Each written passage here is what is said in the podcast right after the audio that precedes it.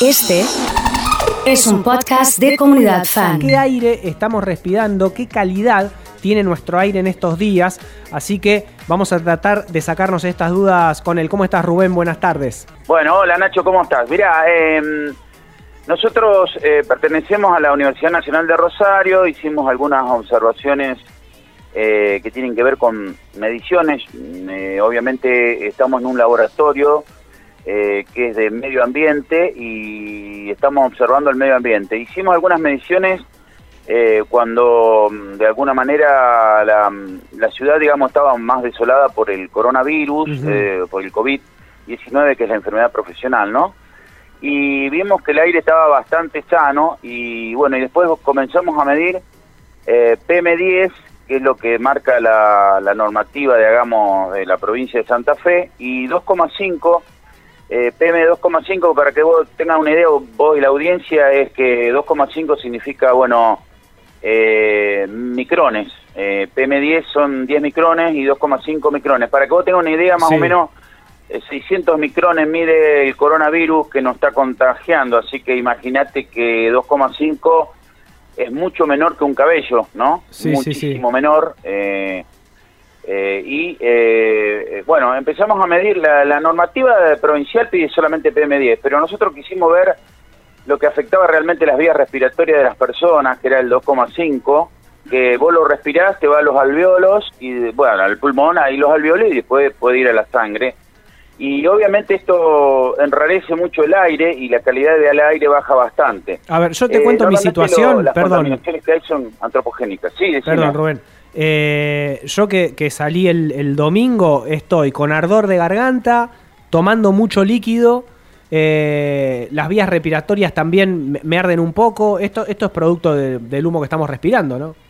Sí, sí, sin duda. Yo estuve consultando justamente el domingo. Eh, por personas que sufren de asma y de alguna otra mm, alguna enfermedad respiratoria y como puede ser algún eh, eh, asma o si no, bueno, alguna neumoconiosis, etcétera. Sí. Y sí, estaban le estaban afectando bastante la calidad de aire que respiraban eh, y no le hacían nada, no le hacían efecto hasta los remedios que estaban tomando, ¿no? Sí, sí, sí. Se, se, daban, ¿viste? Para, para, para que, digamos, la el asma y todas las enfermedades respiratorias pudieran ser. Así que calculamos que, eh, bueno, hoy estaba escuchando por algunas noticieras, algunas radios, que, bueno, llega hasta 70 kilómetros, nosotros estamos a 60 kilómetros de, mm, de acá de, Totoras, así que imagínate 70 kilómetros lo que puede llegar, porque abajo a lo mejor del, del, del, humo no pasa nada, porque justamente es un efecto paraguas, pero lo que va cayendo, las partículas que van cayendo, justamente cruzan el río y caen todas en la ciudad de Rosario. Entonces este efecto ambiental hace que de alguna manera eh, nosotros podamos respirar. PM10 significa partículas menores de 10 micras, eh, que es la resolución que nosotros tenemos acá en la provincia de Santa Fe. Y 2,5 que yo también tengo para medir o tenemos para medir, eh, son partículas de 2,5 micras, imagínate es la cuarta parte de 10, eh, para que vos tengas una idea, una micra es la milésima de milésima parte de un milímetro, o sea que, bueno, más, más chico. un cabello. te, tengo una pregunta. Recién hablabas que el humo hace un efecto paraguas. ¿Cómo, ¿Cómo es eso? Claro, efecto paraguas significa que abajo vos medís y no te da nada. O sea, pero las partículas caen mucho más alejadas de, ese paraguas, digamos, y donde caen, pasan el río, a lo mejor vos medís en el medio del río y no, no te da nada pero medís en, las costas de, Rosario y te empieza a dar, porque las partículas caen ahí, sedimentan, sedimentan. El efecto paraguas significa que debajo de, a ver, ¿cómo te puedo explicar? Debajo de, este... Sí, estamos este como en una cápsula, sí, sí, sí, porque arriba no una cápsula no habría nada, pero después las partículas se van proyectando, si, si hay viento con más razón, eh, se van proyectando hacia lugares más, eh, más alejados, digamos, y esas partículas van cayendo. Eh, todos sabemos por física que partículas que sedimentan eh, son más pesadas que el aire, algunas están suspendidas en el aire y otras suben. Eh, bueno, esos son los efectos de la, de la física, ¿no? Que hay algunas leyes de la física que la, que la pueden, digamos, regir. El, el aire que estamos respirando está contaminado en estos momentos. Exactamente, el aire que estamos respirando está contaminado y justamente la calidad de aire, que es la que normalmente marca la legislación, estamos este, haciendo algunas eh, algunas mediciones y obviamente esa, ese aire no está bueno. Por, por eso hicimos también en la época de la pandemia, eh, anterior a lo que era la isla, y bueno, no nos daba tanto tanta contaminación como ahora. Eh, las, partículas son aerodinámicas, obviamente, y van atravesando todo lo que sea, bueno, río y van llegando a lo mejor a la ciudad de Rosario. Supongamos... O sea, la contaminación que vos estás produciendo del otro lado de la isla te está llegando a un lugar que es eh, inadecuado, es un lugar que no, no la estás produciendo, digamos. supongamos que por un milagro de la, de la naturaleza no hay más incendios, ¿cuánto tarda en irse este, este humo que estamos respirando?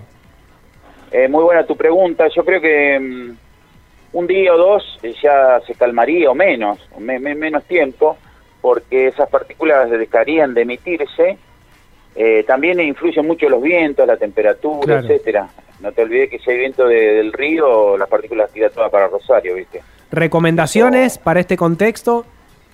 ¿Cómo? ¿Recomendaciones que se le pueda dar a la gente para, para preservarla o prevenirla? Recomendaciones eh, son parecidas a la de coronavirus, porque permanecer dentro de, la, de, las casas para no contaminarse con estas partículas, porque también el efecto este de calidad de aire, bajar la calidad de aire que respiramos, eh, nos predispone a otros tipos de enfermedades. Eh, por ejemplo, esto que estamos atravesando, obviamente nos produce una sensibilidad y una mm, como una mm, algo mm, que podemos eh, digamos respirar y que nos afecte no o sea, el uso del barbijo es recomendado el barbijo bueno eh, obviamente los barbijos que se están haciendo ahora yo los estuve mirando mucho por internet son bastante recomendables eh, pero para hacer una prueba de barbijo se ve que tiene que hacer con un aerosol sí. al barbijo si pasan las partículas del otro lado quiere decir que ese barbijo no está filtrando las partículas. No te olvides que eh, el coronavirus tiene aproximadamente 600 nanómetros o micras y, nosotros estamos hablando de 2,5. Claro. Así que eh, eh, obviamente hay barbijos que yo, bueno, por ser especialista en higiene los tengo, que son el N95, que lo que significa que mide, o mejor dicho, filtra partículas hasta 95% de las partículas eh, respirables. Eh, también los barbijos que se usan en cirugía son bastante, bastante importantes porque no dejan pasar, se llaman barbijos de confort porque lo que no hacen es contaminar al ambiente eh, donde están operando las personas.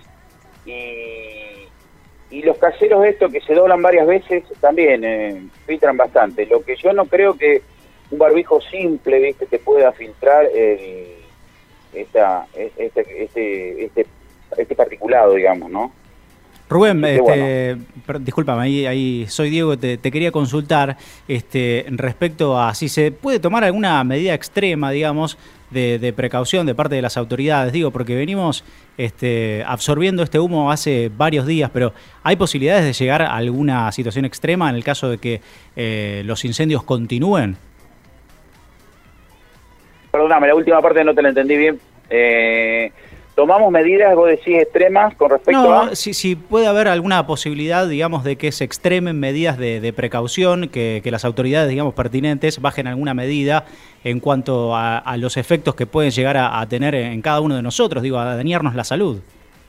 Sí, las medidas que podemos tomar en forma personal son las mismas que tomamos con el coronavirus. Podemos ponernos un barbijo, pero vos no vas a salir con un barbijo a la calle por el humo. O mm. sea, una cosa es una pandemia, otra cosa es el humo generado yo creo que lo que hay que hacer es parar los incendios, generar toda una zona de, de que sea, por ejemplo, qué sé yo, que no, no, no se prendan más estos fuegos y que de alguna manera las partículas no, no, no, no se emitan. Porque, por ejemplo, si medimos PM10, eh, son partículas grandes, yo estuve midiendo y, y, y, realmente son pocas las partículas que hay, pero las otras 2,5 que penetran al pulmón, que pueden llegar a la sangre, etcétera, etcétera, a los alveolos, sí, hay muchas y estas van a producir eh, enfermedades eh, respiratorias más que nada. Así que yo creo que eso es importante para aquellas personas que tengan enfermedades respiratorias, lo predispone mucho más a otro tipo de enfermedades, ¿no? Rubén, bueno, queremos agradecerte acá desde Fanda acá a la vuelta, esperando que se normalice toda esta situación en los próximos días. Ojalá podamos respirar un aire un poquito más puro. Esperemos que sí, Nacho. Te agradezco mucho la entrevista y te mando un saludo a toda vos y a toda tu teleaudiencia. Va, digamos, radio audiencia, perdón. Así es, así es, perfecto. Bueno, así pasaba Rubén eh, Gabellini, eres jefe de cátedra de em, la Universidad Nacional de Rosario de las carreras relacionadas al ambiente, a la higiene y la, y la seguridad. Y, y bueno, qué sé yo, habrá que esperar un par de días rezar como para que los focos se apaguen y preservarnos un poquito también. Sí, yo me acordaba, por ejemplo, Nacho, de esto de.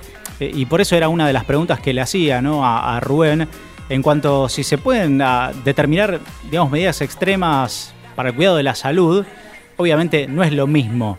Pero ¿te acordás del ejemplo que tuvimos con Australia, por ejemplo, hace cuánto? Meses solamente, donde se estuvieron por suspender, de hecho, algunos eventos, eh, el, torneo de tenis, eh, el abierto de Australia, por ejemplo, que al final, bueno, se llevó adelante, pero se hacían las mediciones en el aire y, bueno, daban un nivel de contaminación infernal. Obviamente la situación no es la misma acá, pero sí que uno sale todos los días y se tiene que fumar este humo. Totalmente, es así.